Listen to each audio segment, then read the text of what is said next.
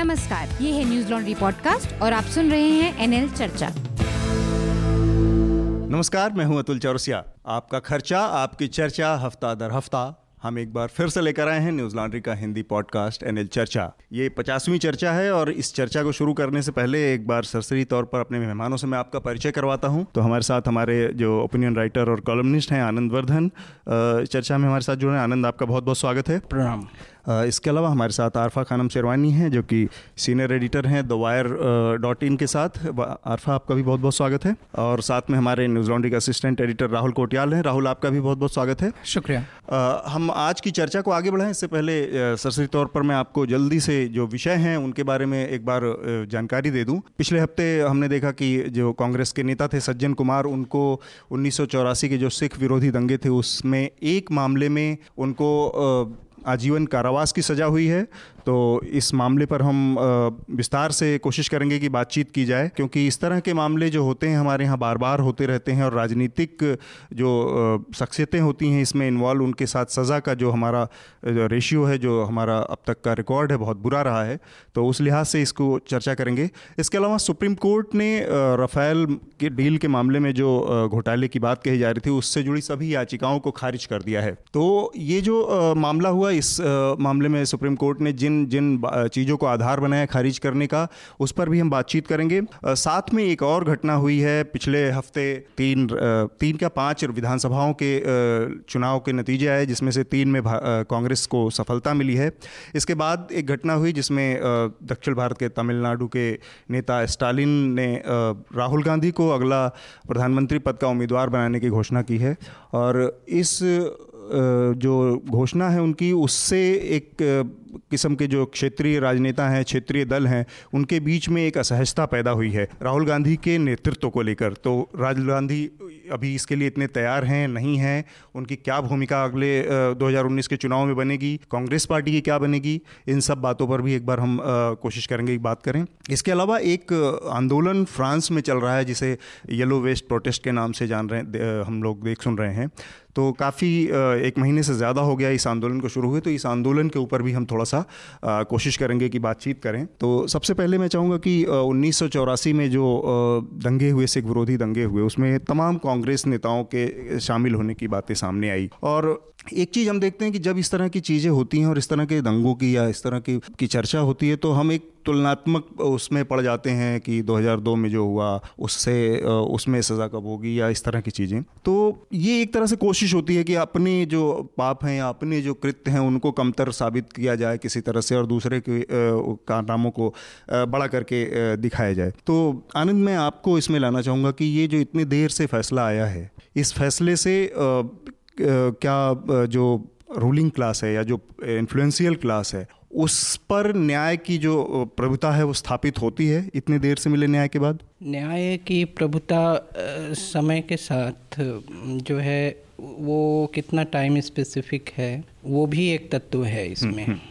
तो जो हम्म। जैसे कि जो कम्युनल वायलेंस बिल आया 2005 में जिसे राज्यसभा में रखा गया हाँ। उसमें इसे जो फास्ट ट्रैक करने की इस तरह के दंगे जो हैं जो और उन्नीस सौ चौरासी में कोई के जो सिख सिखों को टारगेट करके जो हिंसा हुई वो कोई हाँ। दंगा भी नहीं कहा जा सकता है वो एक तरफा था एक तरफा था हाँ तो ये एक बहुत सटीक एक उदाहरण था जो एन ने मॉब मानसिकता की बात की थी कि हम्म, हम्म। जो व्यक्तिगत वार्तालाप में हम जिन पूर्वाग्रहों से ग्रसित रहते हैं मॉब जो है उसी का एक बहुत ईमान बहुत ईमानदार भाषा है हम्म। प्रकटीकरण है हाँ, उसका तो भीड़ जो है उसी उसी भाषा को बहुत ईमानदारी से हिंसा के द्वारा व्यक्त करती है तो दो तीन चीज़ें स्पष्ट हैं कि चौरासी के दंगों के बाद जब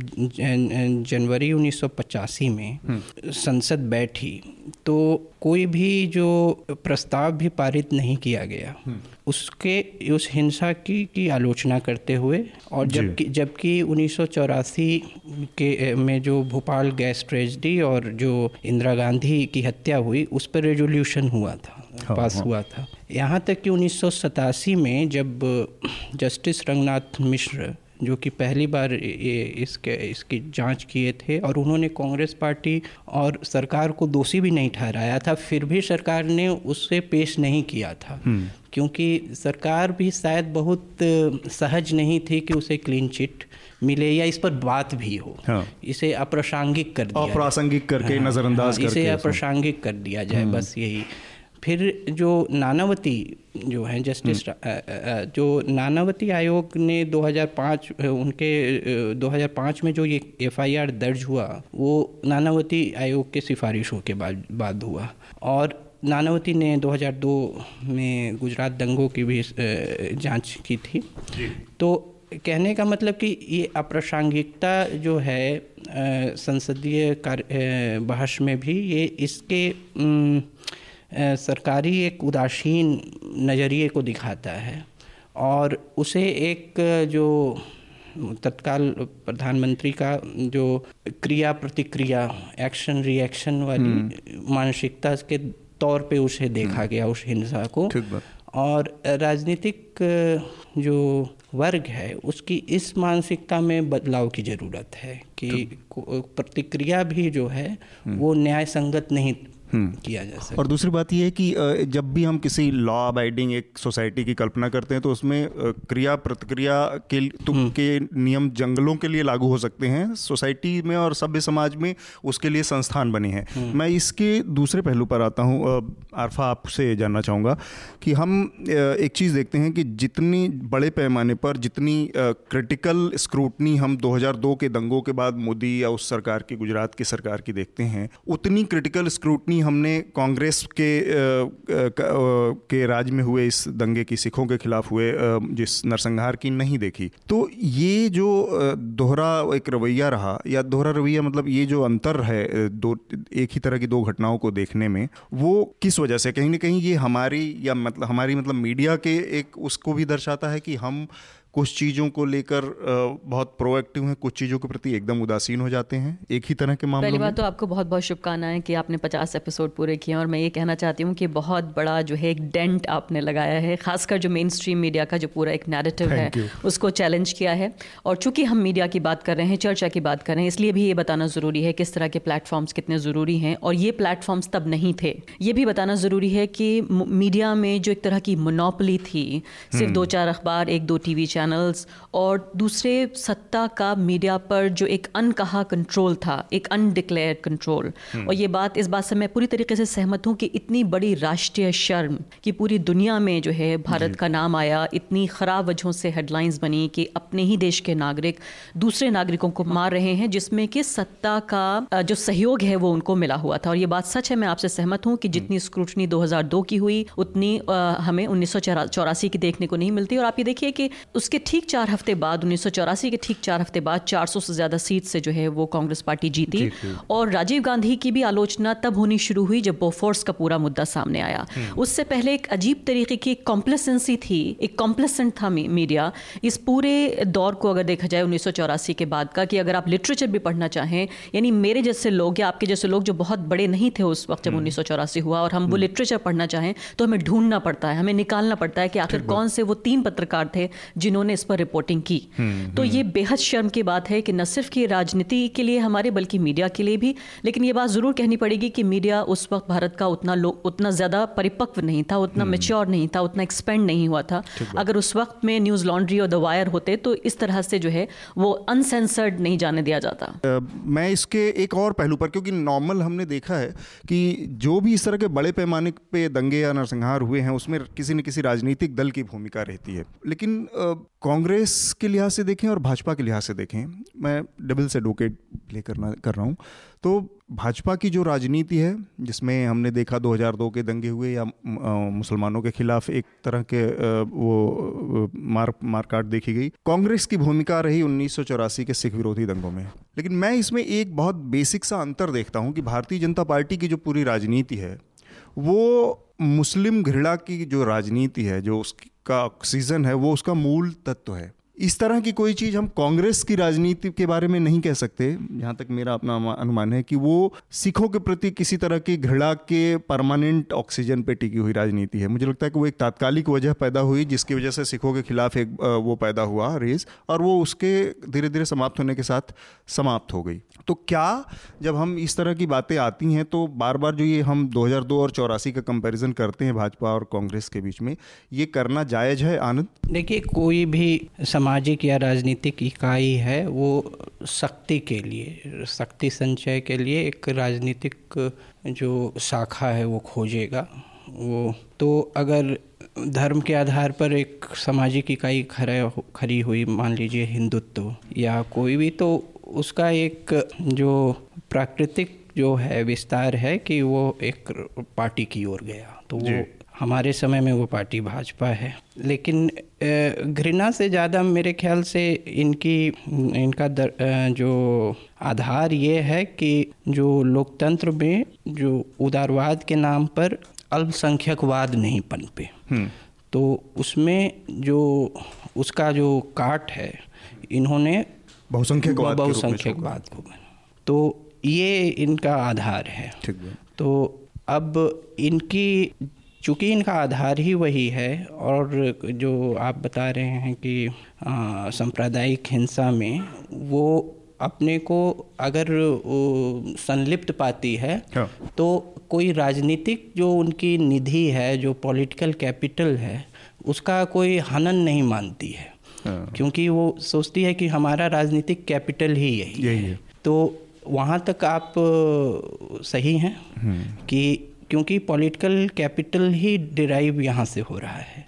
ठीक बात तो बहुसंख्यकवाद से। हाँ। अतुल मैं इसका हाँ। जवाब देना चाहती हूँ। ये बहुत ही ज़रूरी सवाल चूँकि मुझे लगता है और मैं उन लोगों में शामिल हूँ हाँ। जो बहुत ज़ोर से ये कहना चाहती हूँ बहुत मजबूती के साथ कि BJP and Congress party are not the same things Congress party ने कम्युनलिज्म का इस्तेमाल किया है।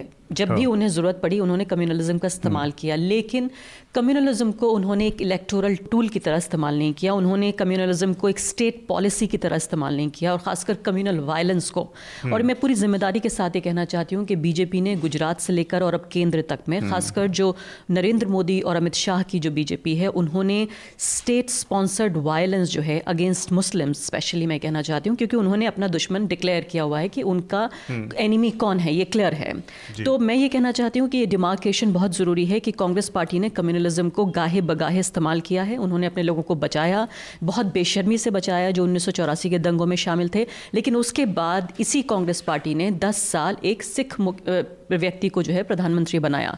दूसरी अहम बात कि इसी सरकार के तहत जो है वो गोल्डन टेंपल से लेकर देश की संसद में जो है माफ़ी मांगी गई। हम्म, हम्म। देश के सिखों से और खुद एक सिख प्रधानमंत्री ने। मैं ये नहीं कह रही हूँ कि इससे उनके गुनाह धुल जाते हैं माफ़ हो जाते हैं। लेकिन कम से कम उन पुरानी गलतियों को थोड़ा बहुत उन्होंने धोने की हम्म। उन दागों को जो खून के धब्बे लगे हुए थे उनको थोड़ा सा बेहतर करने की कोशिश की। तो ये जो क्लियर डिमार्केशन है ये बहुत ज़रूरी है कि क्या ये एक स्टेट वायलेंस के तौर पर एक पोलिटिकल टूल इलेक्टोरल टूल के तौर पर एक कांस्टेंट पॉलिसी के तौर पर बीजेपी इस्तेमाल करती रही है जो कांग्रेस पार्टी के साथ नहीं है। मैं राहुल को इसमें लाना चाहूँगा। राहुल ये जो नतीजा आया है सज्जन कुमार के खिलाफ ये इसको आप कैसे देखते हैं? और ये जो दोनों कंपैरिजन दोनों दलों के बीच में किया जाता है, ये कितना तर्क संगत लगता है? आरफा मैम ने जो बात की, मैं पार्शली उससे एग्री करता हूँ कि ये बिल्कुल ठीक उन्होंने बताया कि बीजेपी किस तरह से उसे लगातार 2002 में जो हुआ, उसको लगातार पॉलिटिकली केटर करती है। आप देखिए, कभी भी इतनी, इतना प्रेशर उनके ऊपर बिल्ड किया गया कि नरेंद्र मोदी उसके लिए एक बार माफ़ी मांगे। माफ़ी मांगना तो बहुत दूर की बात। उन्होंने बहुत इस तरह के बयान दिए कि जब उन्होंने कहा था कि एक गाड़ी के नीचे कुत्ता भी आ जाए तो उसका भी बुरा लगता है। इस तरह के बयान उन्होंने दिए नई दुनिया को इंटरव्यू में उन्होंने ये कहा मैं माफ़ी नहीं मांगूँगा। अगर मेरी गलती है तो मुझे फांसी पे चढ़ा दिया जाए लेकिन मैं माफ़ी नहीं मांगूँगा। ये बहुत ज़रूरी है याद दिलाना। जी और इस इससे किस तरह का मैसेज लोगों के बीच में जाता है वो बहुत क्लियर है। उस पर बात हम्म। करने की ज़रूरत नहीं है। आ, मैं थोड़ा सा डिसएग्री करता हूँ आपकी उस बात से। जब आपने कहा कि उन्होंने एक सिख को प्रधानमंत्री बना दिया वो बहुत प्रतीकात्मक था। मतलब उससे इस तरह की चीज़ तो बीजेपी भी करती है जब वो कहती है कि हमने प्रेसिडेंट एक दलित को बना दिया या हमने सपोर्ट किया जब एक मुस्लिम को राष्ट्रपति बनाया गया। तो ये बहुत प्रतीकात्मक है मतलब इसको इस नज़रिए से शायद नहीं देखा जाना चाहिए। लेकिन हाँ ये ज़रूर है कि 84 में जो हुआ कांग्रेस ने कभी उसको केटर उसके ऊपर सवार नहीं हुई कांग्रेस पॉलिटिकली हम्म। कि उसको लंबे उसके लिए इस्तेमाल कर सके। उसका एक कारण ये भी था कि सोसाइटी में कभी वैसा भेदभाव इन जनरल नहीं रहा। हम्म। सिख और हिंदू समुदाय के बीच में इस तरह के मतभेद कभी नहीं रहे। वो एनिमिटी नहीं रही जो यहाँ देखने को मिलती है जिसपे बीजेपी सवार होती है और जिसको हम्म, वो लगातार बल देती है। इस पर्टिकुलर फैसले में शायद कि शायद इसलिए भी वजह रही इसकी वजह रही क्योंकि पॉलिटिक इसके इलेक्टोरल उस पर सवार होने का मौका इसलिए भी नहीं था क्योंकि सिख मुस्लिम कम्युनिटी के मुकाबले बहुत छोटी एक एंटिटी है। नहीं और देखिए प्रतीकों का अपना महत्व होता है राहुल। आपसे थोड़ा सा डिसग्री मैं करूँगी। प्रतीकों का महत्व होता है और ख़ासकर जो इलेक्टोरल पॉलिटिक्स है पार्लियामेंट्री डेमोक्रेसी है मैं ये चाहती हूँ कि उस दिन नरेंद्र मोदी अमित शाह के बहुत सारे गुनाह मैं एक भारतीय नागरिक के तौर पर कह रही हूँ धुल जाएँगे जिस दिन वो एक मुसलमान को इस देश का प्रधानमंत्री बनाएँगे अपनी पार्टी की तरफ़ से। और दस साल के लिए नहीं एक साल के लिए बना दें। मैं उस प्रतीक को तब मानूँगी कि अगर सेम प्रतीक जो जो कांग्रेस पार्टी ने इस्तेमाल किया एक बार बीजेपी जरा इस्तेमाल करके हमें दिखाए हम मानेंगे उसे प्रतीक ही मानेंगे हम लेकिन हम मानेंगे उनके बहुत सारे गुना धुल लेकिन ये हाँ। शायद ये आज सुनना बहुत अजीब लगता है क्योंकि बीजेपी में आज हम देखते हैं कि बीजेपी की कमान किसके हाथ में है यही बात शायद आप अगर कुछ साल पहले कहती जब बीजेपी एक आदमी की पार्टी नहीं हुआ करती थी या दो आदमियों की पार्टी नहीं हुआ करती थी तब ये संभव लगता था हम्म। क्योंकि मिनिस्टर्स उनके हैं आज भी जो मुस्लिम हैं हम्म। तो हो सकता था कि वो डोमिनेंस एक जगह केंद्रित अगर नहीं होती तो शायद हम वो देख हम्म। सकते थे आज इम्पॉसिबल शायद इसलिए भी लगता है क्योंकि आज हमें पता है कि कहाँ से कमांड आ रही है एक ही तरफ़ वो जो हम्म। सत्ता का केंद्र है बीजेपी में वो एक जगह से मट गया है हम्म। आनंद आप कुछ कहना चाह रहे थे नहीं जो वर्तमान चर्चा है उसका जो ट्रिगर यही है कि सांप्रदायिक हिंसा और दो पार्टियों की उसमें भूमिका और उनके उनके उस पर प्रतिक्रिया क्या रही है तो जो चौरासी और 2002 के पहले भी कई हम्म, हम्म। सांप्रदायिक हिंस दंगे हाँ, हुए हैं हाँ। पचास के दशक में साठ के दशक में सत्तर के दशक में हम्म। और जो विद्वानों ने जो उसका अध्ययन किया ज्ञानेंद्र पांडे की बहुत ही प्रभावशाली किताब है construction of communal violence in north India तो उसमें कई दंगों में कांग्रेस पार्टी की भूमिका मिलेगी और उस रूप में भूमिका मिलेगी जिसका अभी चर्चा नहीं हो सकती हम्म। जिस पर अभी चर्चा नहीं हो सकती डिवाइड के दूसरे तरफ़ हम्म। और औपनिवेशिक काल में भी वो जो मुस्लिम लीग ने ओरिजिनल हिंदू पार्टी तो कांग्रेस को ही माना। हम्म, तो पुरुषोत्तम दास टंडन की कांग्रेस और भी कई ऐसे तत्व थे तमाम हिंदुवादी वो, वो तो पूरा एक एक, एक कॉम्बिनेशन तो ही था जिसमें हाँ, हिंदुवादी भी थे हाँ, तो कांग्रेस तो कांग्रेस पार्टी में हमेशा से जो है हिंदुवादी तो, लोग रहे हैं हमेशा से आरएसएस ने जो है कांग्रेस पार्टी पर स्टेक लगाया है अपना। हम्म। उन्नीस इस बात की हाँ, गवाह है हाँ, तो बाकायदा नानाजी देशमुख जो है उन्होंने आर्टिकल लिखा उन्नीस सौ चौरासी में जिसमें उन्होंने डिफेंड किया सिख विरोधी हम्म। दंगों को। मेरे ख्याल से ये जो बाइनरी है इतिहास कांग्रेस पार्टी के सांप्रदायिकता का चौरासी से शुरू नहीं होता। बहुत पीछे से बहुत पीछे से है। और उसमें कई बार वो उस चेहरे, उसका वो चेहरा दिखेगा जो अभी नहीं दिखता। हम्म। पार्टियों से थोड़ा सा ऊपर हटके हम एक और छोटी चीज़ पे हम एक सोसाइटी के स्तर की जो बात होती है कि हमारे इस पूरे जो हम सोशल जो कॉन्सेंस है, उसमें हम इस तरह की घटनाओं को हमें भूल जाने के लिए तैयार किया जाता है। हम सन सन सैंतालीस से जुड़ी कोई बड़ी आपको यादगार नहीं मिलेगी, कोई एक इतने बड़े स्तर पर जो प्रोग्राम हुआ पूरा, उसका नरसंहार हुआ है। उसकी कोई एक निशानी के तौर पर आप देखना चाहें तो कोई बड़ी चीज़ आपको नहीं मिलेगी, उससे जुड़े दस्तावेज़ नहीं मिलेंगे, खोजना पड़ेगा। ये भूल जाने की जो कवायद है, वो हमें चौरासी पे लाती है 2002 पे लाती है, मुजफ्फरनगर के दंगों पे लाती है। इसके बरक्स मुझे हमेशा एक घटना याद आती है मतलब ये इतिहास में अब तो वो दर्ज ही है कि ऑसविज में जिस तरह से यहूदियों का नरसंहार हुआ और जिस तरह से चीज़ें उनके खिलाफ हुई, जो यातना गृह थे, जो उनके हत्या के जो साधन थे वहाँ पे इस्तेमाल किए उसको जिस तरह से उन्होंने उसी तरह अक्षुण रखा है बचा के रखा है उसकी दीवारों को उनके चप्पलों को उनके तमाम वो चीज़ों को एक, एक म्यूज़ियम के तौर पे वो कहीं ना कहीं एक दो चीज़ों को वो करता है कि एक तो एक जो हमारा कॉमन गिल्ट है उसकी याद दिलाता है। दूसरे इस तरह की अमानवीय चीज़ों से बचने की एक एक प्रेरणा देता है। लेकिन हम अपने यहाँ हिंदुस्तानी या जो ये पूरा दक्षिण भारतीय जो समाज है इसमें इस तरह की चीज़ों को भूल जाने के लिए वो तैयार किए जाते हैं। आनंद आपका छोटा सा आरफा और राहुल की छोटी टिप्पणी के बाद हम अगले विषय पर बढ़ेंगे। नहीं जो हिस्टोरिकल मेमोरी है और जो ऐतिहासिक मेमोरी है वो आ, समाजों में कोई कोई एग्जिस्टेंस के लिए ज़रूरी है। लेकिन यह भी है कि वो दूसरा विभत्स चेहरा भी दिखाती हैं। हम्म। कई बार वो जोड़ने का काम करती हैं कई बार बांटने का भी। बिल्कुल। तो ये कहा भी जाता है आप तारीखों में बध के नहीं रह सकते। हाँ, आगे बढ़ना पड़ता है। हाँ तो ये भी है लेकिन उस पर स्मारक बनाना और इस पर बहस होनी चाहिए कि उसके ऐतिहासिक संकेत क्या होंगे। आरफा अतुल बहुत अहम बात आपने कही है कि स्मारक बनाए जाए नहीं मैं खुद ऑस्ट्रिच जाके वहाँ देख कर आई हूँ स्मारकों को और अभी भी मैं सोचती हूँ तो मेरे रोंगटे खड़े हो जाते हैं। लेकिन जर्मनी में एक आम राय है यूरोप में पूरे एक आम राय है इसको लेकर कि जो हुआ हिटलर के वक्त में वो बहुत बुरा हुआ और वैसा नहीं होना चाहिए। हम्म। क्या हमारे यहाँ एक राष्ट्रीय सहमति है इसको लेकर कि उन्नीस नहीं होना चाहिए था? क्या दो हम्म। नहीं होना चाहिए था? क्या बाबरी मस्जिद नहीं ढाई जानी चाहिए थी? तो अगर उन चीज़ों पर जो कि तीस साल पहले हुई हैं पैंतीस साल पहले पहले उस पर अभी भी हम राजनीति कर रहे हैं तो पहले एक राष्ट्रीय सहमति तो बने कि जो हुआ वो गलत हुआ? हम्म, राहुल? मैं थोड़ा सा इस जजमेंट के उस पर हम ज़्यादा बात नहीं कर पाए। हम्म। कि हमारा जो लीगल सिस्टम है जो जुडिशियल सिस्टम हम्म, है वो इस तरह के मामलों में किस तरह से काम करता है और वो बहुत इंपॉर्टेंट है शायद। कोर्ट हाँ। ने भी एस मुरलीधर ने जिन्होंने ये जजमेंट दिया है उन्होंने भी इसका ज़िक्र किया है कि हमारे पास कोई स्पेसिफिक ऐसे लॉज नहीं हैं जिनसे हम जो जेनोसाइड होते हैं या क्राइम अगेंस्ट ह्यूमैनिटी जो हैं उनको अलग से टैकल करने के लिए हमारा क्रिमिनल लॉ में कोई प्रावधान ही नहीं है हमारे पास स्पेशल एक्ट्स हैं यूएपीए जैसा है मखूका जैसा है लेकिन वो संगठित टेररिज्म जो है उसको टैकल करता है हम्म। बजाय कि इसके जो इस तरह की 2002 उन्नीस सौ तिरानवे उन्नीस की घटनाओं को टैकल करने के लिए हमारे पास हम्म। उस तरह के स्पेशल पार्ट्स नहीं हैं हम्म। और क्योंकि इस तरह के अपराधों में जो जो सरकार है जो पॉलिटिकल क्लास है उसका सीधा सीधा हाथ होता है इसलिए बहुत ज़्यादा ज़रूरी है कि हमें उस दिशा में काम करना पड़े ठीक बात है हम अपने अगले विषय की तरफ़ बढ़ते हैं, जो कि रफ़ेल डील से जुड़ा मामला है। सुप्रीम कोर्ट ने पिछले हफ़्ते रफ़ेल डील से जुड़ी जितनी भी याचिकाएँ थी, उनको खारिज कर दिया।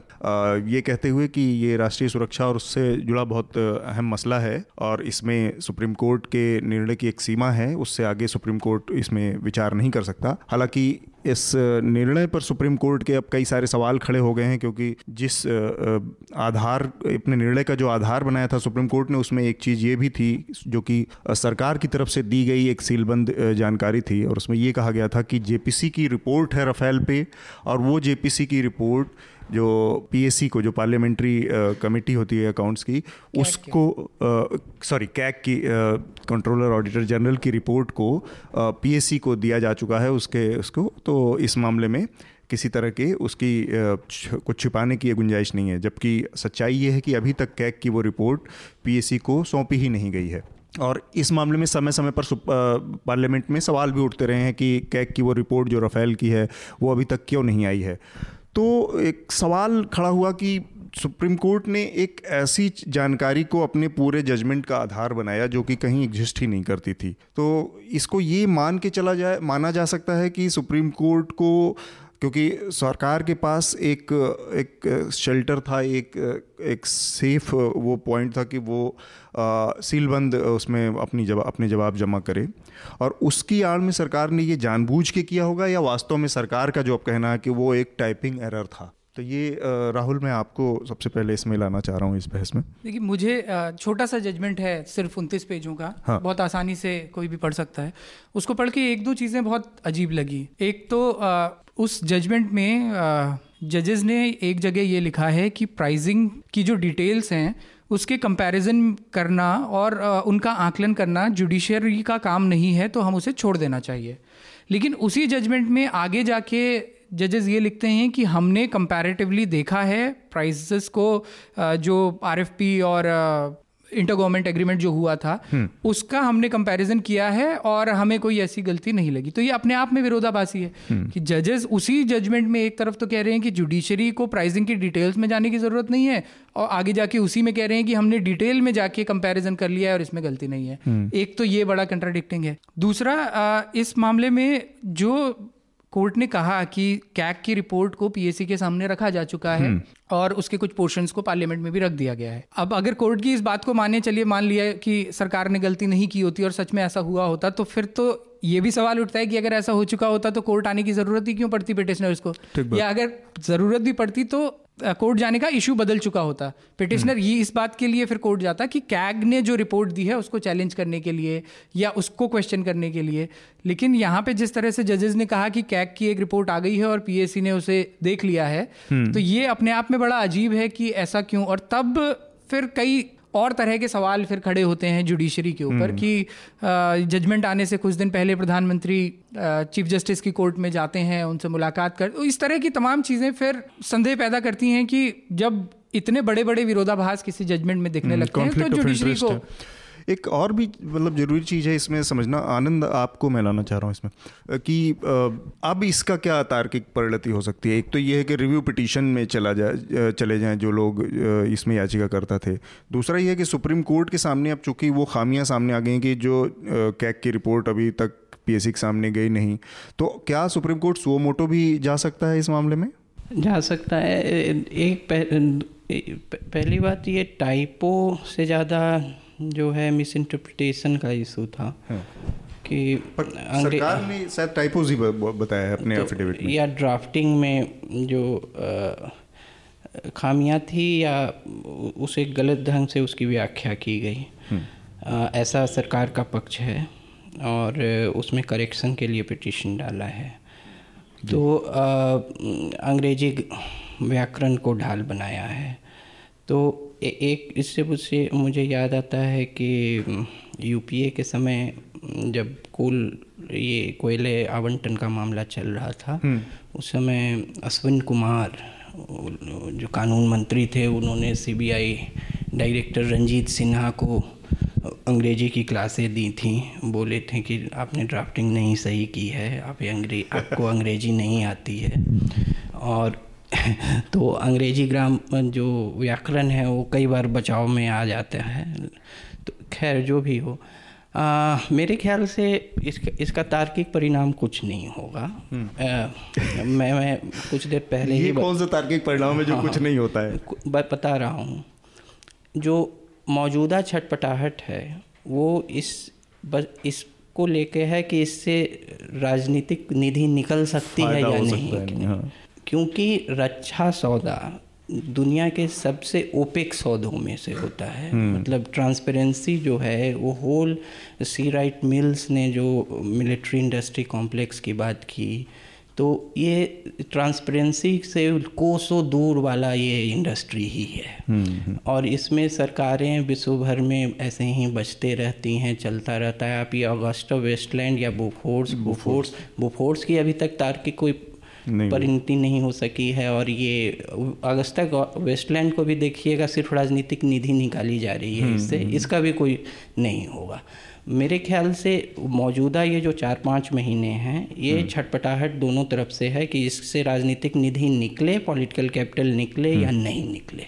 एक दो महीने दो तीन हाँ। महीने जो बच गए हैं अभी सरकार के अरफा आपका क्या नहीं तो बिल्कुल सहमत हूँ मैं इनकी बात से कि अब देखिए कोर्ट में तो इसका कुछ नहीं होगा अब ये हम्म। सिर्फ़ जो पॉलिटिकल परसेप्शन होते हैं ये पूरी लड़ाई अब पॉलिटिकली लड़ी जाएगी कि क्या राहुल गांधी कांग्रेस पार्टी बाकी विपक्षी दल जो हैं वो मीडिया स्पेस में क्या लोगों को ये समझा पाते हैं कन्विंस कर पाते हैं जो उन्होंने कहा है कि चौकीदार ही चोर है जो हम्म। मुझे लगता है काफ़ी हद तक क्लिक कर गया है हम्म। क्योंकि अगर आप देखें सोशल मीडिया स्पेसिस में मैं नहीं जानती कि वो लोग आउटराइट कांग्रेस पार्टी के वोटर्स हैं या नहीं लेकिन कम से कम मैं इस भाषा का स, मैं सहमत नहीं हूँ इस भाषा से लेकिन कम से कम आम वोटर के साथ अगर भी आप देखें आप तो ये क्लिक कर गया है, गया है। और इससे लगता है मुझे चिपक गया है ज़्यादा हम्म। बेहतर है ये और इससे ज़्यादा भी अभी कोर्ट में जिस तरह से बीजेपी को हम जानते हैं उनके नेताओं को खासकर हम्म। अमित शाह साहब और नरेंद्र मोदी उनको क्लीन चिट का बहुत शौक है उन्हें तो ये क्लीन चिट जो है वो बहुत सालों से वो लेने के खुशी में है। तो ये क्लीन चिट जो लेने गए थे सुप्रीम जो चला उसमें उन लोगों ने लिख दिया सरकार ने क्लीन चीट चीट तो वो चीट ही हो रहा है एक्चुअली तो ये क्लीन चीट जो उन्हें पहले भी नहीं मिली थी और जो अभी भी नहीं मिली है दरअसल तो कोर्ट के ज़रिए जो वो चीट और चिट दोनों लेने की कोशिश कर रहे थे वो नहीं मिल पाई है और इससे और ज़्यादा जो है वो भद पिटी है। अगर कहा जाए देसी ज़बान में कि भद पिटी है बीजेपी की और लोगों को ये विश्वास है लोग ये समझ रहे हैं मैं अभी गाँव। देहात भी होकर आई हूँ उत्तर प्रदेश में और खासकर और हरियाणा में। लोग ये समझ रहे हैं कि ये कुछ ज़रूर ऐसा है जो बीजेपी छिपाने की कोशिश कर रही है और मैं ये कमिटेड कांग्रेस पार्टी के वोटर्स की बात नहीं कर रही हूँ मैं आम आदमी की बात कर रही हूँ जो पता नहीं किसको वोट देगा वो अलग बात है हम्म। लेकिन सुप्रीम कोर्ट के इस पूरी फजीहत के बाद इतना तो ज़रूर तय है कि आम आदमी भी अपनी जो बुनियादी उसकी समझ है उस पर बेस्ड ये कह रहा है कि कुछ तो है जिसकी पर्देदारी है ऐसा अच्छे सौ, हाँ। अच्छा सौदों में इतनी परत होती है कि उसमें कुछ साबित करना बहुत ही मुश्किल है बहुत ही मुश्किल है और आ, कानूनी लड़ाई इसकी जो है बस ऐसे ही चलती रहेगी लेकिन परसेप्शंस की लड़ाई जो है हम्म। जो परसेप्शंस की लड़ाई जो है वो ज़्यादा अहम है वो पार्टियाँ अपने पक्ष में करना चाह रही हैं हम्म। सुप्रीम कोर्ट को भी फेक न्यूज़ में फंसाया जा सकता है ऐसा ऐसा लगने लगा है सुप्रीम कोर्ट के लिए मुझे लगता है कि अब ये बहुत ज़्यादा ज़रूरी ज़रूरी है कि कम से कम अपनी तरफ़ से वो स्पेसिफाई करें क्योंकि ये जो जिस एरर की बात की जा रही है उस एरर ने पूरा इंटरप्रिटेशन exactly. बदल दिया है। मैं वही कह रहा हूँ मतलब ये जो अगर पूरे कोई पूरे फैसला है वो एकदम गलत प्रमाइस पे और बहुत कम मौके ऐसे होते हैं जब हम कोर्ट को इतना खुल के उनकी आलोचना कर पाते हैं। ये मौका फ़िलहाल सुप्रीम कोर्ट ने हमें इस बार तो दिया है। बिल्कुल। और अब देखिए जैसे कैक की अभी तक की कोई रिपोर्ट ही नहीं है। सुप्रीम कोर्ट ने कहा कि कैक की रिपोर्ट है और एक उसमें अपने बचाव में मुझे ऐसा लग रहा है कहेंगे कि ये जो फैसले का आधार सिर्फ़ ये नहीं था। हाँ ये कहा जा ये सकता मेरे ख्याल से एक संभावना है कि वो ये कहें। लेकिन इसका एक एक एक पहलू ये भी है कि कैग को अभी रिपोर्ट देनी है। और क्या कैग के ऊपर अब मॉरल प्रेशर नहीं होगा कि सुप्रीम कोर्ट ने जब क्लीन चिट दे दी है तो मैं अब किस तरह की रिपोर्ट पेश करूँ? मुझे लगता है इसका एक आखिरी यही सोल्यूशन हो सकता है, वो ये है कि जेपीसी में जाएँ, जिसके लिए बहुत मुश्किल है कि सरकार तैयार हो। देखिए, जेपीसी जो है, वो संसद का ही एक छोटा फॉर्म है। एक तरह की मिनी पार्लियामेंट है कि आप संसद के वक्त को बचा सकें, और उसमें खास बात यह है कि न सिर्फ़ के मिनिस्टर्स को, बल्कि विपक्ष के जो सांसद हैं, उन्हें भी ये अधिकार मिला हुआ है कि वो अधिकारियों को और जो इन्वेस्टिगेशन है, वो बिठा सकें। तो जेपीसी जो है, इससे बेहतर प्लेटफॉर्म इस तरह की डील का, और ये जनहित का मामला है। इसमें विपक्ष को बिल्कुल, जैसे उन्होंने कहा, चिपक जाना चाहिए इस बात से कि हमें जेपीसी से कम कुछ नहीं चाहिए। हमारे एक दर्शक हैं, उनका एक कमेंट आया, सवाल तो नहीं है कि उनका कहना है कि सरकारें, ये सरकार जो है बार बार टाइपो को अपना मतलब आवरण बना रही है। स्मृति ईरानी की डिग्री के मामले में भी टाइपो कहा गया। एंटायर पॉलिटिकल साइंस जो उनका बयान था प्रधानमंत्री का, उसको भी टाइपो बताया गया। तो ये टाइपो एक सबसे कॉमन इनका वो, एक बचाव का वो ज़रिया बन गया है। हम अपने अगले विषय की तरफ़ बढ़ते हैं, जो कि इसी राहुल गांधी से ही जुड़ा मसला है। पिछले हफ़्ते राहुल गांधी, सोनिया गांधी वहाँ पे तमिलनाडु में थे और वहाँ उन्होंने एम करुणानिधि की एक प्रतिमा का अनावरण किया और इस मौके पर एक बहुत बड़ा जनसमूह था जिसको संबोधित करते हुए स्टालिन ने कहा कि अगला चुनाव जो है वो राहुल गांधी को प्रधानमंत्री पद के उम्मीदवार के तौर पर रखकर विपक्ष को लड़ना चाहिए और वो उसका समर्थन करते हैं। उस मंच पर चंद्रबाबू नायडू भी थे और दो चार जो क्षेत्रीय दलों के नेता थे वो मौजूद थे। तो अचानक से ये तीन राज्यों में जो जीत मिली है, कांग्रेस को, मध्य प्रदेश, राजस्थान और छत्तीसगढ़ में, उसने राहुल गांधी की छवि को इतने बड़े पैमाने पर बदल दिया है कि जिसको कोई गंभीरता से लेने हालाँकि उनकी पार्टी को छोड़ दिया जाए तो विपक्षी पार्टी के लिहाज से देखा जाए, विपक्ष के लिहाज से, भाजपा के लिहाज से, जिसको गंभीरता से लेने तक की सलाह नहीं दी जाती थी, वो अचानक से प्रधानमंत्री पद की रेस में सबसे ऊपर आके खड़ा हो गया है। ये 2019 से पहले किसी तरह के एक, एक टकराव की को पैदा कर सकता है क्योंकि विपक्ष अभी भी इस मामले में पूरी तरह से एकजुट नहीं है। ये हमने देखा कि शरद यादव शरद पवार जैसा नेता भी राहुल गांधी के साथ खड़ा था उस मौके पर जब राहुल गांधी अपना बयान दे रहे थे। लेकिन उन्होंने भी इस तरह की किसी दावेदारी का समर्थन नहीं किया। ज़ाहिर है हर हर आदमी अपने अपने दांव खेल रहा है और हर आदमी अपनी अपनी संभावनाएँ बचा के चल रहा है। सपा बसपा इसमें कुछ अपने बयान नहीं खोल रही। तो स्टालिन जैसे नेता का इस बयान देने का कितना महत्व है? आनंद? एक मज़बूत घटक दल दक्षिणी भारत के घटक के एक मज़बूत दल के तौर पे महत्व तो है। हम्म।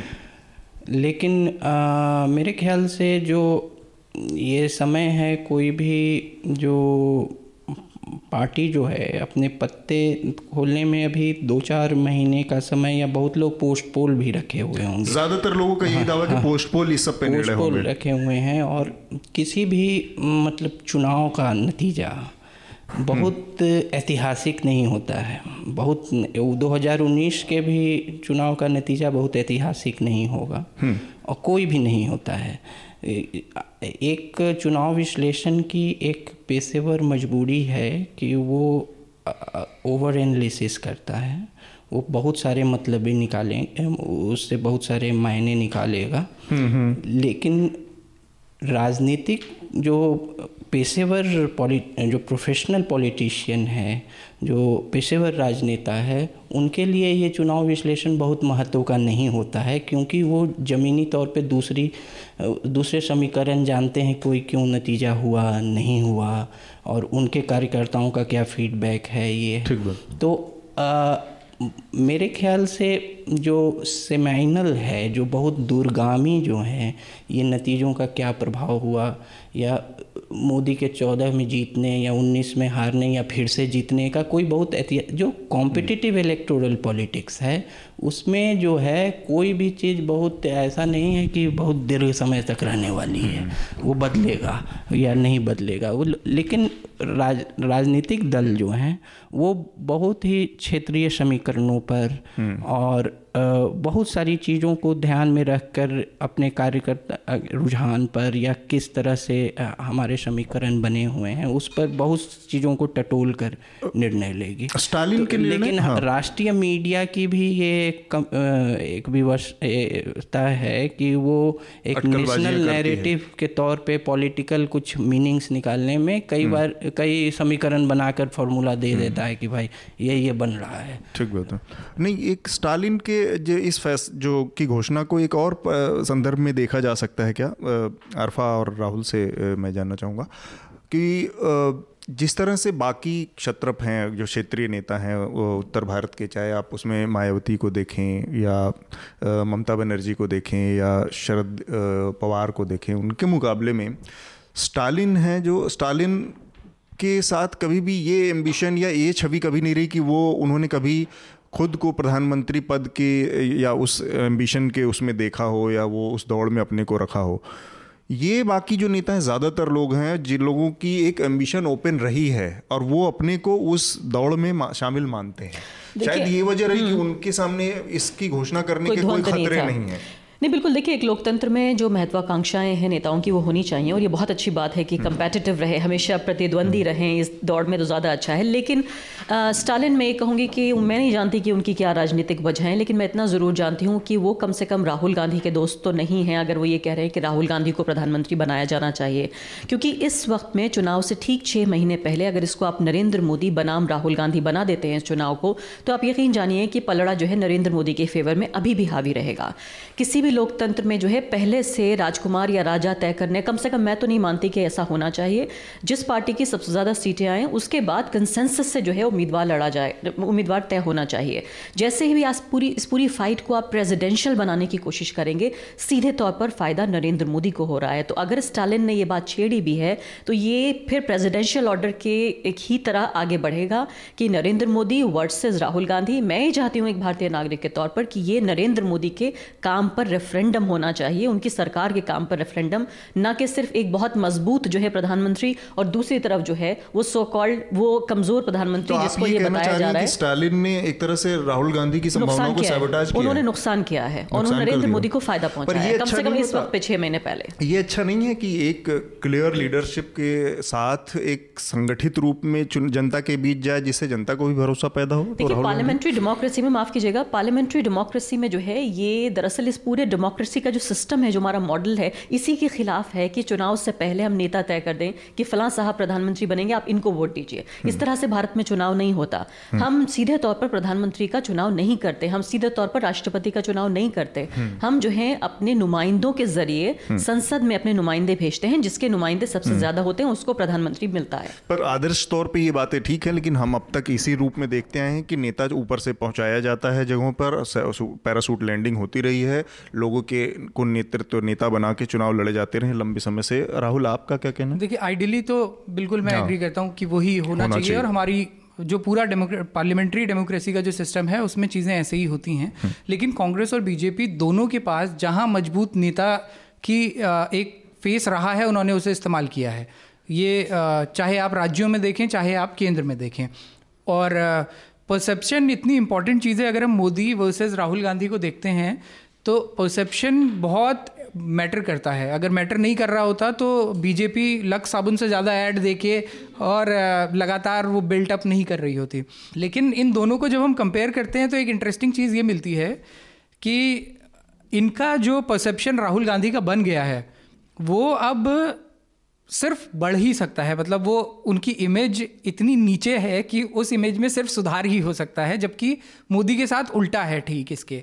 कि उनका जो इमेज है वो इतना बड़ा मतलब वो गॉड इमेज उनकी बन गई है कि वो डिमिनिशिंग रिटर्न्स हाँ, हाँ वो अब नीचे ही आएगी अगर उसमें थोड़ा भी फ़र्क पड़ता है। तो ये एक तरह से फ़ायदेमंद है आ, राहुल के लिए कम से कम अपनी इमेज बिल्डिंग के लिए। और दूसरा जैसा आपने कहा कि ये जो, अगर इसको बाइनरी में बांट देंगे राहुल बनाम मोदी की तो अभी तो बहुत क्लियर है कि मोदी लोकप्रियता में राहुल गांधी से कहीं आगे हैं। लेकिन मुझे वो याद आता है 2013 में जब तक मोदी को पार्लियामेंट इन्होंने बीजेपी ने प्रेसिडेंट, प्राइम मिनिस्टर का फेस डिक्लेयर नहीं किया था, तब तक मुझे याद है मेरे न्यूज़ रूम में भी ये बात हो रही थी कि हो ही नहीं सकता बीजेपी ये सुसाइडल स्टेप ले ले कि वो मोदी को फेस बना दे। क्योंकि तब तक ये लगता था कि मोदी का जो अभी तक इमेज है वो उसके साथ कम्युनल पॉलिटिक्स चिपकी हुई है और बीजेपी को नुकसान होगा बनाने का। लेकिन जबकि हुआ ठीक उलट और इतना भयानक खैर पत्रकार है ना राहुल बार बार चूकते रहे हैं इस मामले में। उनको उनको हमेशा ये लगता था कि योगी को मुख्यमंत्री नहीं बनाया जा सकता ये तो हो ही नहीं सकता योगी मुख्यमंत्री बन गए तो ये लगातार चीज़ें होती रही। हमारे पास थोड़ा सा समय की कमी है तो हम अपने आखिरी जो विषय है उस पर जल्दी से चर्चा करेंगे फिर आज की चर्चा को रोकेंगे।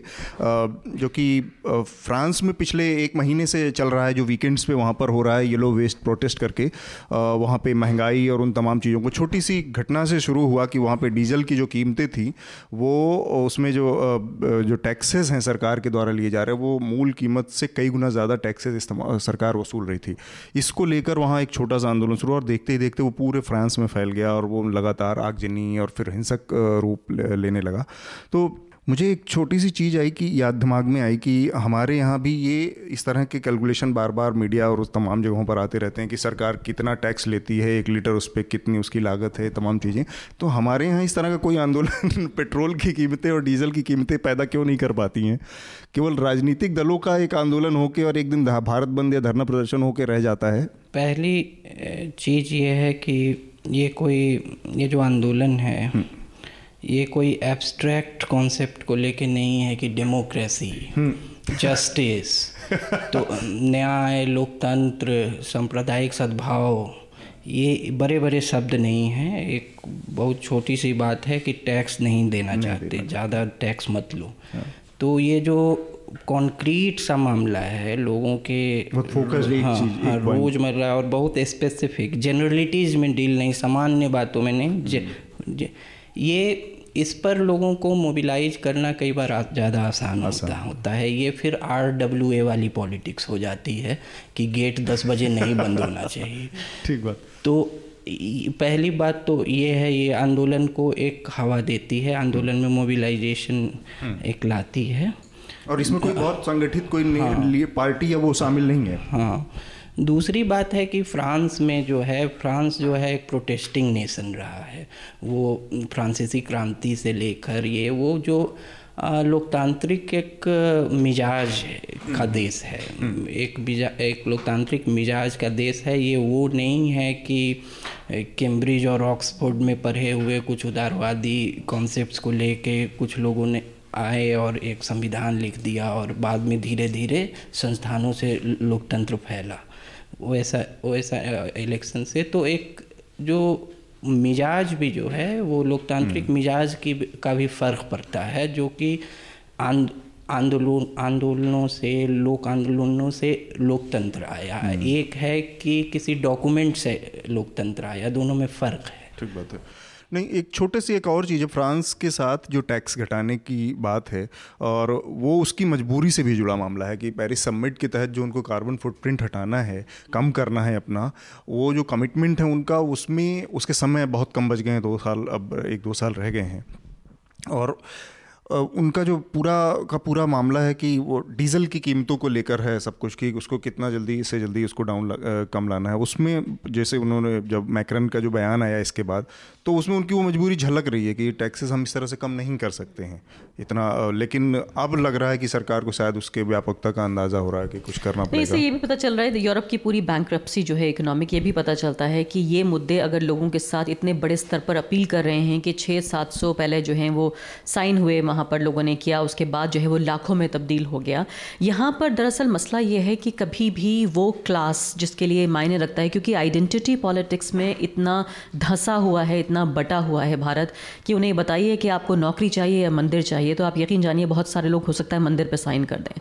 तो जब तक मंदिर राजनीति चलती रहेगी जब तक हम जाति धर्म सांप्रदायों रीजनों में दबे रहेंगे दबे रहेंगे तब तक जो है वो बहुत मुश्किल है कि जो आम आदमी के मुद्दे हैं पहली बात तो ये है कि हमारी एक मोनोलिथिक सोसाइटी भी नहीं है। हम्म। जो मुद्दे दिल्ली के लोगों के लिए हैं वो हो सकता है महाराष्ट्र के गाँव के लोगों के लिए वो मुद्दा नहीं है। जो किसानों के लिए मुद्दा है वो मेरे आपके लिए नहीं है। तो ये भी वजह है कि वहाँ जो है वो क्लास का जो जो पूरा फ़र्क है वो काफ़ी हद तक जो पश्चिमी दुनिया है उन्होंने वो पार्ट दिया है। हम्म। हमारे यहाँ जो है अभी भी इतनी तरह के भारत हैं कि तीन तरह के भारत तो हमारे सामने तीन लेयर्स में नज़र ही आ रहे हैं। इसलिए कोई भी जो आम आदमी से जुड़ा मुद्दा है वो उतना आम आदमी से जुड़ा नहीं बन पाता। जैसे एक बहुत छोटी सी बात जब हम युवाओं के मुद्दे कहते हैं तो हैरानी की बात यह है कि हम यहाँ दिल्ली यूनिवर्सिटी में पढ़ने वाले स्टूडेंट की बात करते हैं। हम उस युवा किसान के बारे में बात नहीं करते जो दरअसल उत्तर प्रदेश के किसी गाँव या हरियाणा के किसी गाँव में खेती कर रहा है। हम्म, जो हमें पता है कि निन्यानवे फ़ीसद जो है अभी एक सर्वे आया था उसमें पता चला कि वो लोग जो खेती के गाँव गाँव में शामिल हैं जो खेती करते हैं उनमें से निन्यानवे फ़ीसद जो युवा हैं वो दरअसल खेती नहीं करना चाहते। यानी अगर उनके पास ये ऑप्शन हो यानी आप ये सोचिए कि वो किस तरह के इस पूरे एक जाल में फंसे हुए हैं। ठीक बात है। राहुल आपको क्या लगता है कि फ्रांसीसी मैं इसको इंडिया के कंटेक्स में ही देखता हूँ जहाँ से ये शुरुआत हुई एक लड़की ने एक ब्लॉग में ये हम्म। डाला था उसने ब्रेकअप करके कि हम इस पे कॉस्ट इतना है और सरकार टैक्स इतना ज़्यादा वसूल कर रही है वो भारत में बहुत लंबे टाइम से होता रहा है। हम्म। खास तौर से तो पिछले कुछ समय से जब अंतर्राष्ट्रीय बाज़ारों में कच्चे तेल की कीमतें कम हुई ये बहुत बार मुद्दा उठा कि भारत में इतना ज़्यादा टैक्स क्यों वसूला जा रहा है? लोग इनके दाम कम क्यों क्यों नहीं इनके दाम कम कर दिए जाते हैं? लेकिन वो कभी इतना बड़ा मुद्दा नहीं बन पाया कि लोग सड़कों पे उसको लेके उतरें। दूसरा जैसा आरफा मैम ने कहा कि यहाँ हम लोग किसानों की जब बात होती है दो एग्जाम्पल्स अभी बहुत रिसेंट हमारे सामने हैं। हम्म। बहुत बड़ी रैली किसानों की दिल्ली में हुई लेकिन उस किसान रैली में उसको आम लोगों का समर्थन ना के बराबर था। हम्म। मतलब दिल्ली के कुछ युवा उसमें थे जो कि पी साईनाथ की कॉल पे कुछ स्टूडेंट्स उसमें भले ही शामिल हुए लेकिन वैसा व्यापक समर्थन उनको बाकी लोगों से नहीं मिला। नहीं मिला। जबकि राम मंदिर जैसे मुद्दे पे जब बात आती है तो आपको देखने को मिलेगा कि तमाम वहाँ पे बेरोजगार लोग भी मंदिर के लिए उतर आएँगे जॉब करने वाले भी उतर आएँगे। पर दुर्भाग्य ये है कि मतलब मंदिर जैसा मुद्दा जो पैन इंडिया पे लोगों को जोड़ देता है अलग अलग क्लास को, हमारी पॉलिटिक्स उस मुद्दे को सबसे ज़्यादा तोड़ने के लिए इस्तेमाल करती है। चलिए फ्रांसीसी सरकार चूँकि ये फ्रांस के उस मोमेंट से जुड़ा आ, मसला था तो अब मैक्रन का बयान है कि उन्होंने माफ़ी भी मांगी है लोगों से और अब उनका एक एक संकेत दिया है कि शायद वो इन टैक्सेस में ट्रंप ने इसे अपने दूरदर्शिता का उदाहरण बताया, बताया है, हाँ। कि हम मैंने पेरिस पेरिस एग्रीमेंट से विड्रॉ हाँ, इसीलिए विड्रॉ किया है। कि अब देखिए पेरिस में क्या क्या हो। रहा है? हमारे यहाँ सब कुछ ठीक ठाक है। देखते हैं उनके जाते जाते क्या होता है अमेरिका में या दोबारा से आने की क्या उनकी सूरत बनती सकती है। हालाँकि मौजूदा जो जिस तरह के ट्रेंड है उसमें ये संभव है कि ट्रंप दोबारा जीत जाएँ। तो जनता का रुझान तो उनके लिए है तो वो कह सकते हैं कि उनकी दूरदर्शी नीतियों की वजह से ही शायद ऐसा हुआ है। हम अपनी आज की चर्चा को यहीं रोकेंगे। उससे पहले हमारा रिकमेंडेशन का राउंड होता है उसको कंप्लीट कर लेते हैं। आनंद इस हफ़्ते आपका क्या रिकमेंडेशन होगा हमारे श्रोताओं के लिए? राजमोहन गांधी की एक किताब आई है modern south India L F पर। तो एक सांस्कृतिक राजनीतिक या भौगोलिक इकाई के तौर पे जो साउथ इंडिया की आधुनिक आधुनिक इतिहास पर एक विद्वता में एक गैप थी हम्म। क्योंकि समकालीन भारत का इतिहास लिख दिया जाता था बिपिन चंद्रा ने लिखा रामचंद्र गुहा साहब ने लिखा या स्कूली स्तर पर एन किताबें लेकिन जो फोकस करके मॉडर्न साउथ इंडिया को एक राजनीतिक इकाई के तौर पे और कल कल्चरल इकाई के तौर पे भी लेकर एक नई तरह की विद्वता में पहल है तो वो एक एक वो दूसरा जो मैंने अंग्रेज़ी वाले एन एल हफ़्ता में पहले भी रिकमेंड किया है लेकिन हाँ। वो हिंदी वाले में पहले करना चाहिए था हाँ। तो कवि हैं हिंदी के समकालीन कवि हैं चेतन क्रांति। हम्म। तो तो मैंने वहाँ भी कहा था कि डरने की ज़रूरत नहीं है कि वो क्रांति वो क्रांतिकारी नहीं है। बहुत सामान्य सी कविता हम नाम में क्रांतिकारी है। तो उनकी उन उनकी एक पुरानी कविता है वो तो मैं उन्हें पहले भी बताया था कि पैसे पर लिखी जाने वाली एक महत्वाकांक्षी कविता के लिए लिए गए नोट्स हम्म। एक अच्छी कविता है लंबी कविता है पढ़िए हाल में उनकी मैंने ने दो कविताएँ पढ़ी हैं और दोनों एक श्रृंखला के तौर पे है ही लग रही है हम्म। एक है सीलमपुर की लड़कियाँ हम्म। और एक उन्होंने बाद में उसके लिखा है सीलमपुर के लड़के अच्छा। तो वो दोनों जो है, है उसका। हाँ तो एक ऐतिहासिक और अभी के समाज के भी और संदर्भ में वो दोनों मुझे प्रभावशाली कविताएँ लगी हम्म। आरफा आपका रिकमेंडेशन क्या होगा? जी इतफाक से मैं अभी एक्सीडेंटल प्राइम मिनिस्टर पढ़ रही हूँ संजय बारू की किताब हम्म। बहुत लेट हो गई हूँ हाँ। लेकिन मुझे लगता है एक और बहुत दिलचस्प किताब जो कि सागरिका घोष ने लिखी है वाई आई एम लिबरल ये अच्छा वक्त हो सकता है उस किताब को पढ़ने का।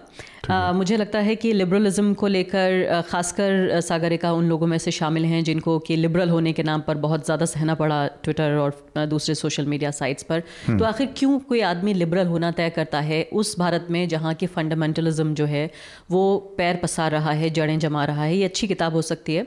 इसके अलावा अब्दुल्ला खान है एक उन्होंने पटना ब्लूज़ के नाम से एक नावल लिखी है। अच्छा। बड़ी अच्छी किताब है वो। मैं अभी पढ़ना शुरू किया है उसे तीन चार दिन पहले और उम्मीद ये हम्म। है कि जिस तरह से उस उम्मीद बाँध रही है वो किताब मुझे लगता है अच्छी निकलनी चाहिए पटना ब्लूज का मैंने रिव्यू लिखा हाँ। है न्यूज़ लॉन्ड्री पर आपको समय मिले तो पढ़िए। ज़रूर ज़रूर। राहुल आपका रिकमेंडेशन दो किताबें हैं दोनों कश्मीर पे हैं। राहुल दोनों और दोनों काफ़ी पॉपुलर किताबें हैं। और our moon has blood clots ये राहुल पंडिता की किताब है और कर्फ्यूड नाइट जो बशारत पीर की किताब है।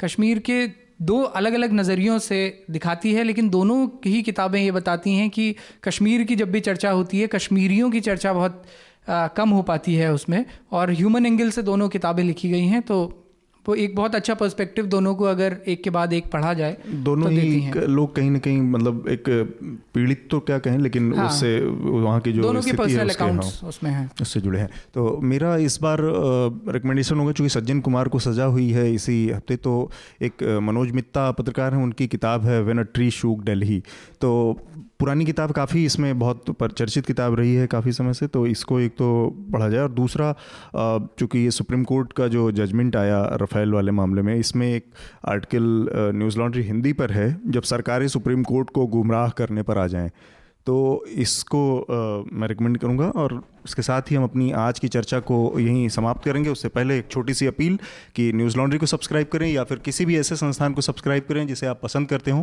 क्योंकि आपके समर्थन से जो मीडिया खड़ा होगा वो आपकी बात ज़्यादा करेगा और किसी भी तरह के पॉलिटिक्स और किसी भी तरह के कॉरपोरेशन के दबाव से भी मुक्त रहेगा। आप सभी लोगों का बहुत बहुत शुक्रिया। शुक्रिया। न्यूज़ लॉन्ड्री के सभी पॉडकास्ट ट्विटर आईटीज और दूसरे पॉडकास्ट प्लेटफॉर्म पर उपलब्ध हैं। खबरों को विज्ञापन के दबाव से आज़ाद रखें। न्यूज़ लॉन्ड्री को सब्सक्राइब करें।